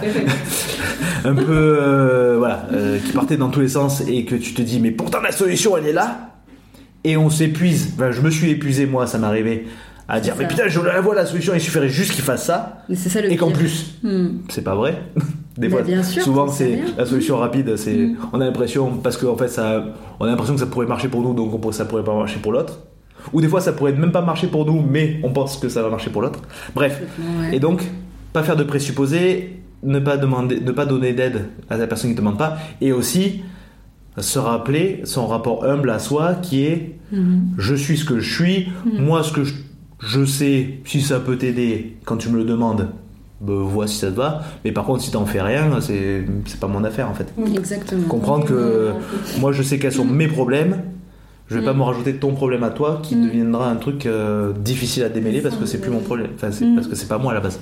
Et en plus, ben, on, on dit qu'un conseil qui n'est pas demandé, ben, c'est un conseil pour toi-même. Oui, c'est ça. Oui. Ouais, Bon, ouais, façon, ouais, ouais, ouais. carrément. Est-ce que euh, dans vos pratiques, bon, on l'a un peu dit quand même, mais dans vos pratiques, finalement, ça vous a un peu soigné vous sur certains trucs? Le fait de pratiquer Oui. sans avoir la supervision, hein, je parle de la pratique Mhm. pure, qui est recevoir une patiente, recevoir une patiente ou un patient. Est-ce que vous, ça vous a fait travailler sur vous et ça vous a... Au-delà de vous faire réfléchir sur des trucs, ou comme vous disiez, que vous Mhm. avez appris des choses, mais même carrément, on va dire le mot, guéri des trucs. Ah, mais moi, ça m'a sauvé. Ouais. Ah, mais complètement. Complètement. Bah, justement, on parle du sauveur, mais c'est moi que je sauve en vrai. C'est complètement ça. hein. Parce que euh, moi, là, euh, je pense que un des trucs, mais il y a beaucoup de choses, mais le peut-être que ce qui est central, c'est le consentement. Hmm. Il y a tout un rapport au corps, un rapport à, l'intimité, un rapport à, beaucoup de choses, au fait de, s'autoriser à dire non, au fait de s'autoriser à, dire ce qu'on ressent. Enfin voilà, il y a, tout un, toute une pédagogie du consentement à travers le shiatsu, qui est comme si moi je m'auto, euh, je m'auto apprenais euh, chaque séance, je réapprends. Euh, ça c'est clair que ça m'a vraiment vraiment euh, fait travailler là-dessus. Forcément, euh, voilà, on n'a pas fait mon corps pour rien, le dispositif, hein, il y, a beaucoup de ça. Je pense que je suis pas venue au shiatsu pour rien, et je pense qu'il y a beaucoup de ça, ouais. Ça t'a appris donc ouais, la notion de consentement et de rapport à toi-même, du corps et de comment ouais, ça a dû me... rentrer en contact physique avec l'autre finalement, d'une certaine manière, laisser l'autre entrer dans ta bulle. En fait, c'est un tout. C'est le rapport, l'échange, tout ce qui peut se passer dans cet échange. Euh, c'est très très riche parce qu'il y a un rapport à soi, un rapport à l'autre et un rapport à euh, comment trouver la juste posture et comment inviter l'autre à, tu vois, parce que à la fois je travaille sur moi, mon rapport à mon corps et mon rapport à mes limites, hmm. et je j'invite l'autre à euh, surtout exprimer ses limites, exprimer euh, hmm. ses besoins, exprimer voilà, et trouver toujours la justesse là-dedans. Et elle est, c'est euh, quelque chose, c'est comme un, comment dire, c'est comme si le moi et le l'échange qui se crée, c'est comme un, un, être vivant qui est tout le temps hmm. mobile, enfin comment dire c'est en mouvement, c'est-à-dire que quand il y a un oui à un moment donné, peut-être que ce sera un non après, que ça va hmm. redevenir un oui. Enfin, hmm. c'est-à-dire que le consentement est, aussi quelque chose de mouvant et de vivant. Donc euh, tout ça, c'est tout le temps en train de hmm. euh, de travailler en fait. à chaque séance et pendant la séance et, moi ça me fait travailler aussi. Et donc ça te permet de voir notamment que le consentement euh, peut bouger en permanence. Complètement, exactement. Qu'on n'est pas parce qu'on a dit oui un jour. Exactement. Même il y a une minute. ouais. Donc euh, ça là-dessus, moi, ça a été euh, complètement salvateur. Hmm. Il y a plein d'autres choses aussi, euh, mais oui, c'est sûr que moi, je pense, j'en avais pas conscience avant, mais là, j'ai pris conscience récemment qu'en fait, je pense que c'était clairement et ça l'est toujours, parce hmm. que je pense que si on continue à le faire, c'est qu'on a toujours besoin, voilà, hmm. de, travailler là-dessus. mais oui, oui. Je suis fasciné par le temps que l'esprit met des fois à comprendre des trucs qui, qui fait que le mm. corps ou le, comportement fait ou même qu'on fait tous les jours mm. mais qu'on n'arrive pas qu'on n'a jamais verbalisé mm-hmm. et qu'après le temps qu'il y a un jour un déclic je suis toujours fasciné du temps que ça prend pour avoir le déclic pour ah. comprendre mettre des mots dessus dire ah oui mais c'est vrai que je fais ça parce que Oh. Alors qu'au fond, tu le savais, tu le savais mais tu ne l'étais pas euh, mm. ouais. Mm, mm. dit. Quoi. Oui, oui, c'est des moments d'insight. Ouais, c'est ça. On appelle ça Insight. Ah, c'est euh, de conscience. Ah, oui, oui, d'accord. C'est l'introspection. Ouais, ok. tu regardes à l'intérieur de toi. Sight, c'est la vue et l'intérieur. Mm. Et, euh, et, toi, du coup, Sonia, ça t'a guéri de, de, choses ou enfin, sans forcément rentrer dans une, expérience particulière, mais je veux dire, est-ce que ça t'a aidé, ça t'a. Tu demandais par rapport ta pratique, ouais, ta... relation patient Oui, enfin tout ça, ouais, tout ce que tu as fait là, est-ce que du fait d'avoir eu cette pratique-là de psychologue, t'as au-delà d'apprendre sur un plan purement intellectuel des choses et, euh, et d'apprendre des expériences de vie, est-ce que toi, à l'intérieur de toi, il y a des choses qui ont bougé grâce à ça et que ça t'a même apaisé sur pas mal de choses ou pas? Oui, bah, bien sûr, bien sûr. Bah, en fait, je pense que le choix d'être psychologue, c'est pas anodin. Ok. En fait, si on est dans ce métier, c'est parce qu'on a besoin à, à travailler des choses. Bah, et, et, du coup, à la base, on peut se donner d'autres explications bien conscientes et bien intellectuelles, mais dans le fond de soi, on sait que c'est parce qu'on veut s'auto-aider. Hmm. la psychologie. Hmm. Et du coup, ben, en fait, euh, je, enfin, je grandis dans un pays où l'aspect émotionnel et psychologique des, des, personnes, en tout cas à l'époque, était dévalorisé, hmm. sous-estimé. C'est un pays assez patriarcal et du coup, quand quand le patriarcat est trop présent dans les relations, bah, la, la, notion de, de santé mentale, d'équilibre émotionnel, de mm. bien-être est dévalorisée. Oui. Et du coup, bah, en fait, bien sûr, toute cette dévalorisation, même si je n'étais pas d'accord avec ça, était présente dans mon inconscient. Mm. Et du coup, je me regardais avec ces mêmes c'est même regard, c'est-à-dire mm. c'est un regard injuste envers moi-même, c'est-à-dire euh, comment je ne vais, pas surmonter ça, comment enfin, je devrais être plus fort. Tu te juger Je me auto-juger, oui. Mm. Et du coup, ben, le fait d'apprendre toutes ces techniques, de faire les, les, parcours en tant que psychothérapeute, et puis même, je, je en fait, je, je passe je passe ma vie, c'est un peu exagéré, mais j'y vais souvent en thérapie. et je pense qu'on devrait tous faire. Mm. Mais ça, ça permet une autoconnaissance. Et du coup, je pense que toutes les deux choses m'ont permis, euh, Mm. permis me euh, justement faire des processus d'insight, Mm. de prise de conscience des, des choses. Et bien sûr, c'est un chemin qui m'a... Oui, enfin, en fait, je pense que rien n'arrive par hasard quand on, on vit des, des, des événements désagréables dans la vie, des, des moments traumatiques, des moments euh, dans, la, dans la relation avec les autres, des, des moments un peu défis. C'est une opportunité, si, si on veut bien les prendre comme ça, Mm. par- parfois c'est Mm. pas facile. Parfois on est dans les trop plein, il Mm. faut gérer les émotions et tout ça. Mm. Mais c'est une opportunité pour se auto-connaître. Mm. Parce que si ça fait mal, on peut, on peut pas inventer une émotion, ça veut dire que l'émotion était Mm. déjà. Et l'enfance, c'est les, c'est-à-dire la, les, les transgénérationnels, c'est-à-dire les, les, Mm. les générations précédentes et ce qui s'est passé à la relation Mm. entre les parents, c'est assez Mm. important, et l'enfance. Mm. Et du coup, bah, en fait, ça joue énormément dans ta Ouais. vie d'adulte. Ouais, ouais, bien sûr. Et même dans la relation de couple. Bah, la relation de couple, c'est une source énorme d'autoconnaissance. Mm. Bah, en fait, la relation de couple, c'est pas. Enfin, Disney nous a vendu que c'est pour, euh, pour vivre heureux. Mais. enfin, Avec, je crois, combien d'enfants euh, Une tripotée. euh, ils disent, ouais, ils jurent beaucoup d'enfants. Et du coup, bah, en fait, la relation de couple, c'est pour se autoconnaître, en fait. Mm. Pour euh, aller regarder. enfin, Avoir un miroir, quoi. l'ombre. Ah, les l'ombre. concepts, les concepts euh, jung- jungiens, quoi. D'accord. Enfin, c'est-à-dire tout ce que tu as refoulé, La noirceur. hmm. tout ce que tu as caché dans le fond Mm. pour que ça ne se voit pas et puis conserver ta masque de personne Mm. parfaite, adaptée à la famille, adaptée au groupe d'amis.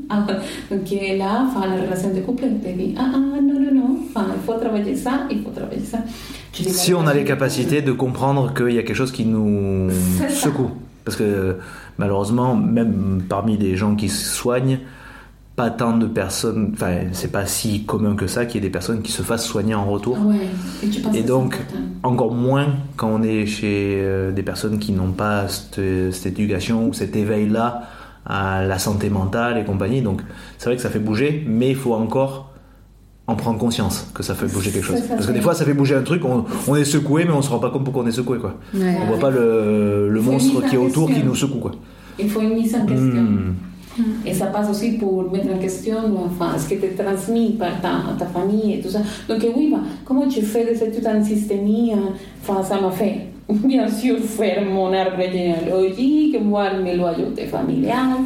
Et, et, et encore aujourd'hui, bah, et dans les relations avec les patients, bah, comme disait Manon tout à l'heure, il y a des personnes avec bah, la, la transférence, ça se passe super bien. Le transfert, tu veux dire? Le transfert, oui, Hmm. pardon. Non, mais c'est pas grave, c'est juste que je, Bah oui, pas qu'il y ait de- d'ambiguïté. Le, le- la trans- le transfert. Et après, il y a le contre-transfert, que c'est ce que tu ressens en tant que, Hmm. Soignant, thérapeute. en tant que so- soignant. Et il y a et qui casse la, la barrière soignant-soigné, et qui fait, qui crée, qui casse la distance en fait. Euh, Oui, c'est ça. C'est qu'en fait, il faut un transfert positif, Hmm. que la personne te transfère Mm. quelque chose de, de positif pour que tu puisses l'aider. Hmm. Et comme dit Claudio Naranjo, que c'était un thérapeute chilien, euh, il disait que ce qui permet de véhiculer l'aide au-delà des techniques, c'est l'amour pour l'autre personne, c'est-à-dire la- l'ami de- d'aider Mm. sans tomber dans les Mm. rapports sauveurs, mais enfin, en fait, euh, la confiance La confiance. que la ça. personne Mm. a les ressources Mm. pour sortir de sa situation. Exact, ouais. Et ça, c'est l'amour que Mm. euh, Cla- Claudio Naranjo a décrit. Est-ce que finalement l'amour c'est pas Bah. nécessairement si on parle de vrai amour c'est pas quelque chose d'altruiste? Amour universel. voilà, c'est mais- pas et amour puis- non, mais, romantique. non mais ça mais je veux dire l'amour dans le sens où euh, non mais je- oui je suis d'accord avec toi mais je voulais appuyer en plus le fait que comme tu attends enfin tu n'attends pas que l'autre fasse quelque chose tu, tu lui donnes en fait c'est gratuit c'est généreux Oui, l'amour l'amour est altruiste c'est enfin C'est ça. le- tel que je le conçois et tel qu'on est en train de dire euh, oui, déconstruire Que ce soit pas quelque chose d'autre. Je- J'aide pas pour m'aider moi, j'aide pour aider. Oui, c'est Voilà. bah, Et j'aime pour aimer, pour, la, pour que la personne. Bien sûr, on peut pas, se, on peut pas se couper en permanence, mais un peu l'idée c'est ça, c'est que quand tu re- pour éviter le contre-transfert négatif, c'est que tu es dans un, l'autre il te donne quelque chose, mais toi tu as envie de l'aider, mais pour lui, pas pour toi euh, Ah t'élever. oui, en tout cas, pas au premier plan, pas voilà. Mais je pense qu'elle, ce qu'elle voulait dire, Ah. c'est, elle parlait du fait de, euh, quand elle parlait de l'amour, je- tu me dis si je me trompe, hein, Mhm. tu disais c'est la confiance euh, dans les ressources que l'autre La a. Parce qu'en fait, c'est ça ce truc de- Mm. d'altruisme, c'est aussi le fait que tu donnes, mais tu penses pas être le sauveur en disant sans moi, elle n'est rien. Tu sais que tu es en train de guider la personne vers ses ça. propres ressources Mm, en ayant ça. confiance, tu vois. C'est ça, dans. mm. Elle a les ressources comment avec ton enfant en fait un peu genre euh, mais vas-y euh, moi je, je suis un, comme une sorte de tremplin de guide enfin de guide euh, d'allié Mm. On va tuteur. dire un allié Ah oui. et euh, tu vois tu guides euh, je, vois moi la route là euh, Je je sais que je t'accompagne mais tu, tu- en fait tu aurais même pas besoin de moi C'est toi qui marches avec tes propres tu- pieds, avec euh, tes propres, tes pieds euh, ton propre équilibre.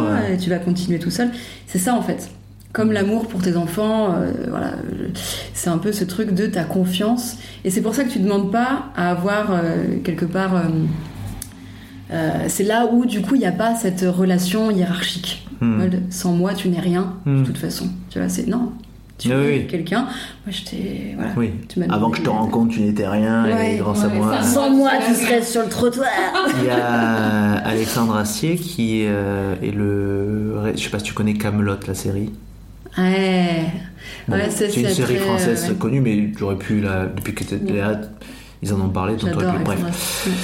C'est un, un artiste et un réalisateur et un comédien et que j'aime beaucoup en tant que personne, en Mhm. tant que personne publique, parce que je le connais pas. Oui.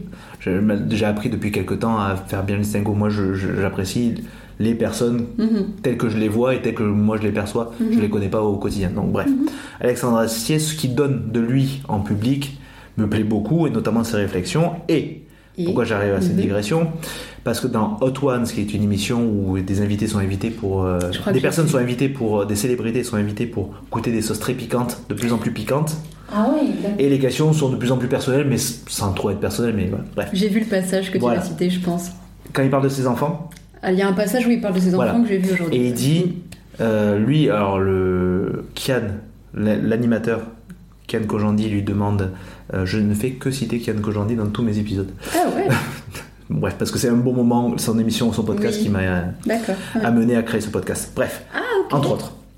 Donc, ma digression, dans la digression, arrive à la digression que le Alexandre Assier dit, lui, il a 7 enfants. En, France, pour- je en France, c'est beaucoup. Ah oui, Oui. ah, ah oui. En Amérique latine, c'est un peu plus commun. Je connais un peu l'Amérique latine, je sais que c'est un peu plus euh, commun. Euh, Plus maintenant. Ah ouais, plus- plus trop maintenant. Et euh, bref, il a sept enfants euh, et il dit il faut leur faire. Et donc, Kian, qui lui vient d'avoir un enfant, demande conseil à Alexandre Astier et il dit comment on fait. Enfin, donne-moi un conseil. Il dit il faut que tu aimes tes enfants. Fais-leur confiance. Ils grandiront ce qu'ils ont grandi. Eux, ils savent. De toute façon, comment ils se développent, eux, ils savent déjà. Comment, enfin, ils ont déjà les clés. Toi, tu là, ouais. Remarqueras qu'il a dit aussi Ouais. tes conseils ne serviront à rien. ne donne pas de conseils. Et tu vois, on en revient un peu à ce qu'on Mais dit je là. sais pas. Et ça, je suis pas tout à fait d'accord. Bah, en tout cas, moi je trouve que c'est un bon. Tu vois euh, Réécoute peut-être après là notre Non, non, mais discussion, mais, Je- mais J'entends ce que tu dis. rien, euh, mais je suis pas. les conseils. Oui, non, mais bien Quand t'es sûr. enfant, Peut-être que ça dépend de comment est-ce que tu amènes la chose, évidemment. Parce Tu vas pas dire, vas-y, brûle-toi. Enfin, non, Oui. tu vas pas. Après, c'est c'est peut-être pas des conseils, c'est la disponibilité.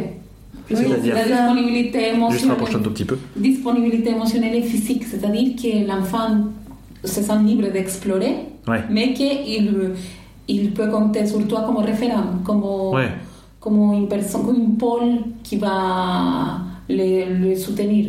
Oui, mais parce que, euh, je veux dire, par exemple, ne serait-ce que le conseil de donner un conseil. Je veux dire, l'enfant, lui, il n'a pas de notion quand il, est- il vit, il est purement. euh, enfin, purement. J'exagère un peu, mais il est très pulsionnel. Si tu lui dis pas qu'il peut demander de l'aide. euh, bon, moi j'ai affaire à des, je travaille en pédopsie, donc je me suis pas dit, ok. j'étais- je suis infirmier en pédopsychiatrie et j'ai travaillé avant euh, en psychiatrie adulte. Bref. Mais l'enfant, là, je le découvre chaque fois. Euh, déjà en tant qu'adulte on a du mal, mais les enfants c'est flagrant qu'ils savent pas demander de l'aide. Ils ne font que se... Idéaliser. Alors les enfants que j'ai, c'est un contexte bien particulier, c'est des enfants en pédopsychiatrie avec des difficultés particulières, mais je pense qu'on peut un petit peu généraliser avec la notion de tant qu'on leur a pas dit qu'ils pouvaient demander plutôt que dire un constat, oh bah tiens euh, j'ai froid, et dire bah oui, mais est-ce que pourrais me demander ce qu'il- ce qu'on peut faire par exemple. Pour- voilà. Donc, voilà, donc c'est juste ça je pense que quand même à un moment il faut quand même, je pense mettre, je pense c'est ben, je pense qu'il faut pas généraliser quoi. Un cadre. Mais je comprends l'idée, l'idée de la notion de juste tu fais confiance quand même à l'enfant pour grandir selon ses propres valeurs. Que tu, Oui, c'est pas toi qui va lui dire tu vas être bon ou tu vas être mauvais. C'est lui qui va faire son propre jugement. Je pense qu'il parle d'enfants un peu plus grands quand même dans Ouais, ouais. l'idée de conseils, euh, tu devrais faire ça. Enfin, Mm. là on parle de choses un peu plus. Ouais ouais non mais c'est intéressant. Moi je Mm. j'aime beaucoup Alexandre Astier donc. euh, il y a une métaphore euh, super belle par rapport à, à- au rapport de lait. Et c'est la métaphore du, du papillon. Tu vois, comment on dit ça Du papillon? La chenille, tu veux dire? La chenille, mais avant la chenille, il y a quoi? La Le chrysalide cocon? Oui, la chrysalide. chrysalide, La chrysalide, ouais. Ouais.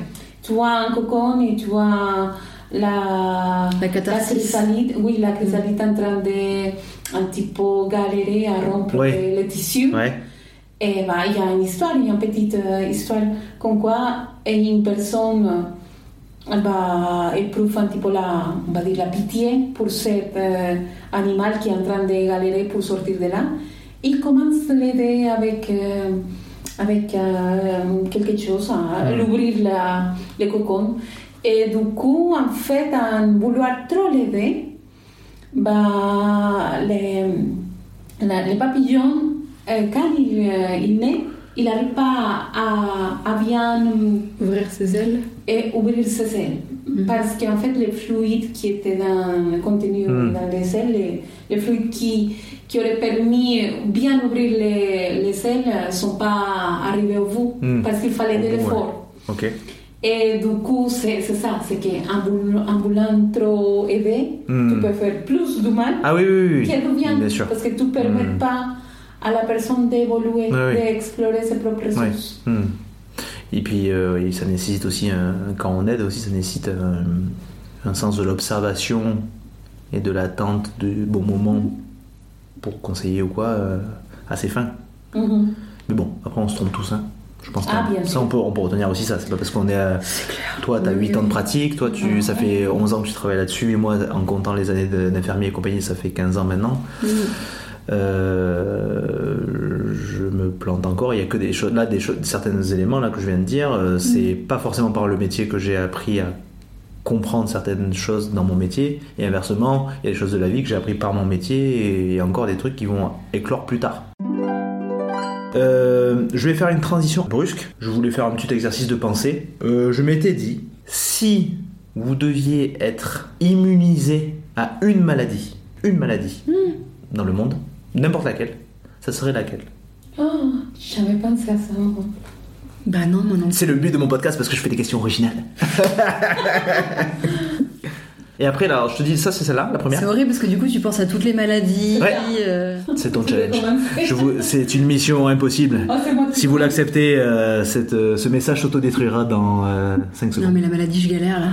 Mais après, Je commence à devenir On est bien euh, d'accord qu'il y a- Alors, force galère, hein. soyons bien d'accord, ce n'est pas une compétition et vous avez le droit de répondre ce que vous voulez. Je veux dire, à la fin du monde, sais, personne ne mais- vous jugera.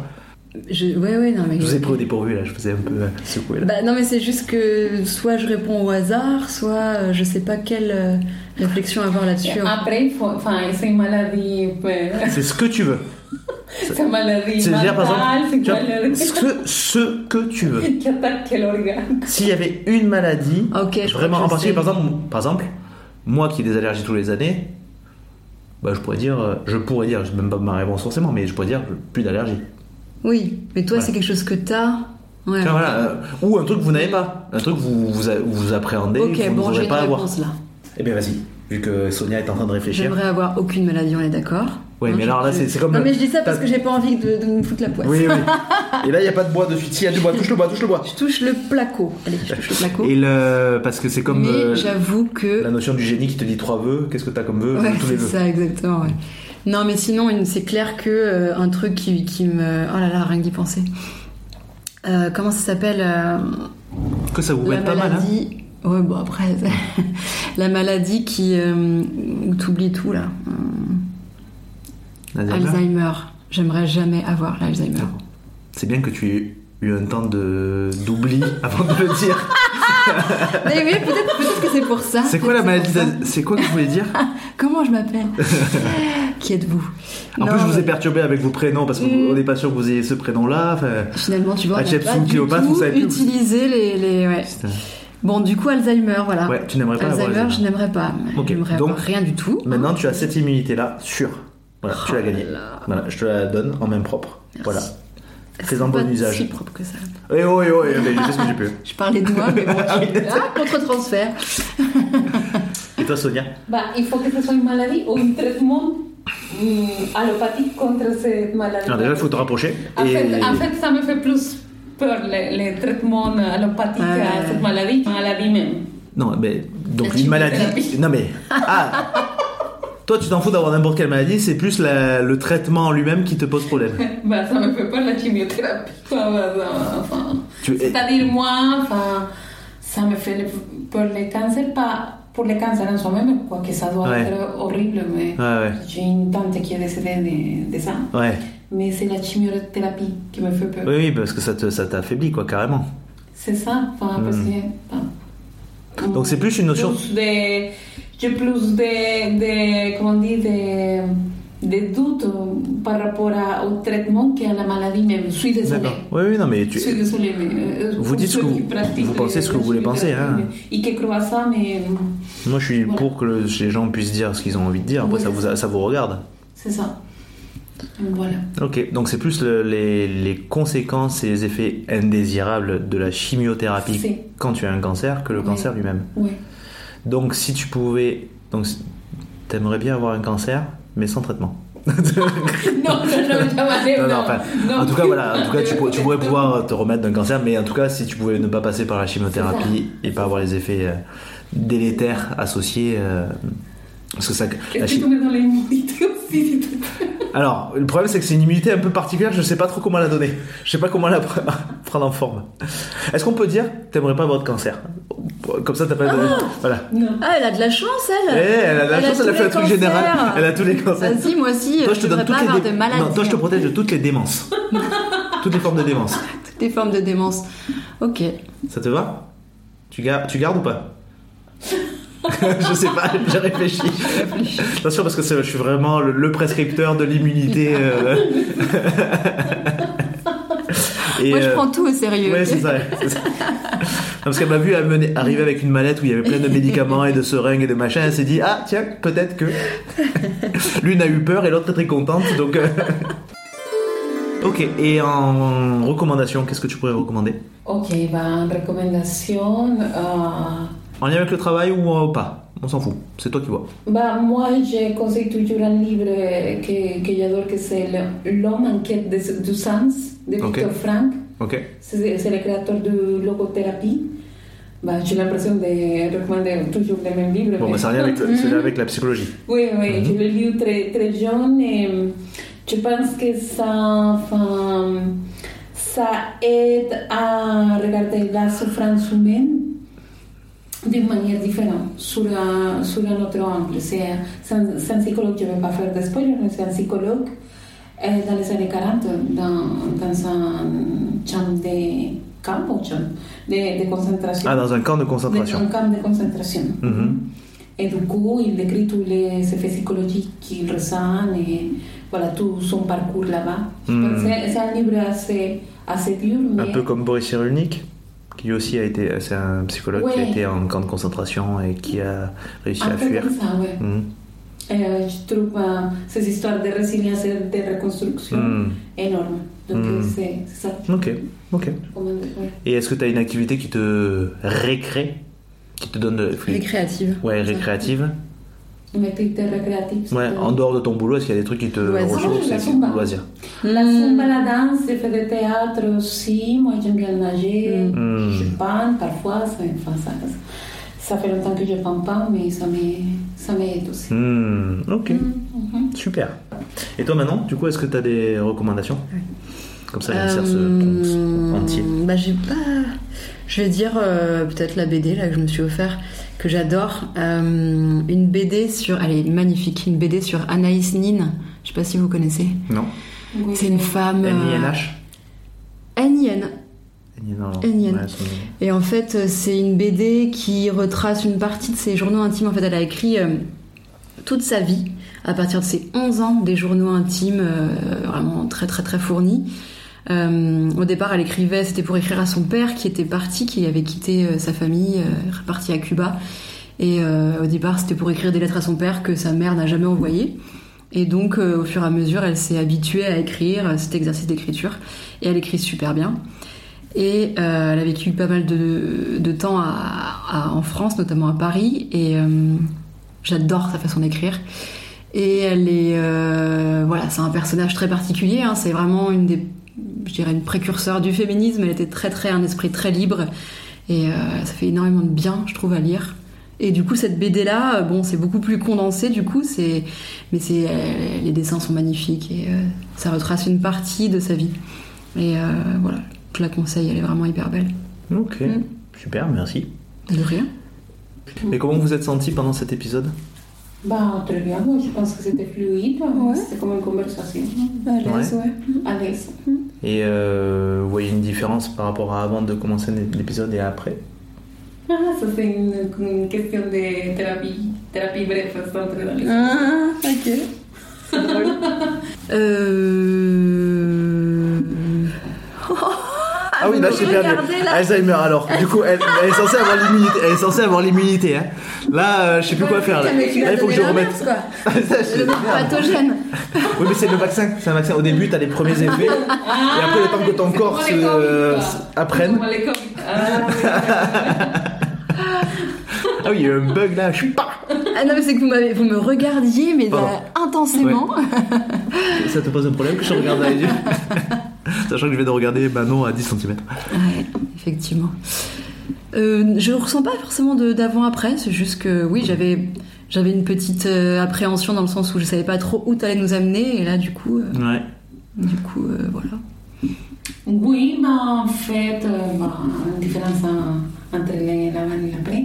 Oui, oui, je pense que je me sens plus. Bah, je suis contente. Enfin, en fait, j'ai un petit peu la, la sensation de quand tu as fait quelque chose et que ça s'est bien passé. Bah, voilà. satisfaction. Satisfaction. Mhm. Voilà. Surtout que pour dire aux auditeurs, euh, j'ai été en contact avec l'une de vous pour euh, venir faire ce podcast. Mais Sonia, quand je suis arrivé pour parler de Sonia, euh, tu venais de finir une consulte, enfin on a enchaîné vraiment euh, direct. D'habitude il y a toujours un petit temps de... Il y a, il y a- il y a une petite demi-heure, un petit temps, enfin non défini, mais de mise en truc. Là, on a quasiment, j'ai posé le micro, j'ai appuyé sur enregistrer et euh, en avant gagnant quoi. Ouais. Donc ça- tu t'es senti fluide ça- et par rapport à la journée que tu viens de passer de travail et tout, ça va euh, Oui, ça va. Ça va. Ok. Bon bah écoutez, euh, est-ce que je peux vous remercier? Bah, bien sûr. Bah ouais, tu Alors peux. attention, préparez-vous. Putain. Merci. Que-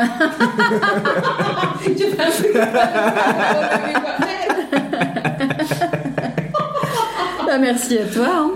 Merci. Je vous invite, vous les invités, mais aussi bien les auditeurs, à partager ce podcast, à en parler autour de vous si vous pouvez. Ça fera grandir ce podcast qui est pour l'instant encore une, on va dire, une audience confidentielle. Euh, J'aimerais bien qu'il grandisse. L'intérêt n'est pas que mon, moi, ma personne, soit hyper connue, mais que le podcast le soit parce que je trouve un intérêt. Je pense que certaines personnes qui m'ont fait des retours, m'ont fait l'honneur de faire des retours, ont trouvé un intérêt dans ce que ça pouvait euh, véhiculer. Il est perfectible.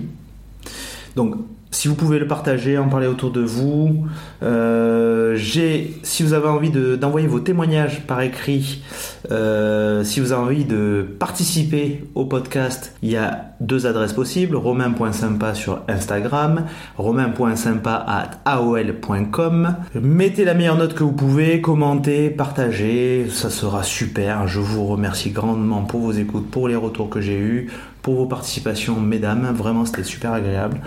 En attendant le prochain. En attendant le prochain épisode, pensez-y, soyez sympa, soyez soignants. Merci, tchuss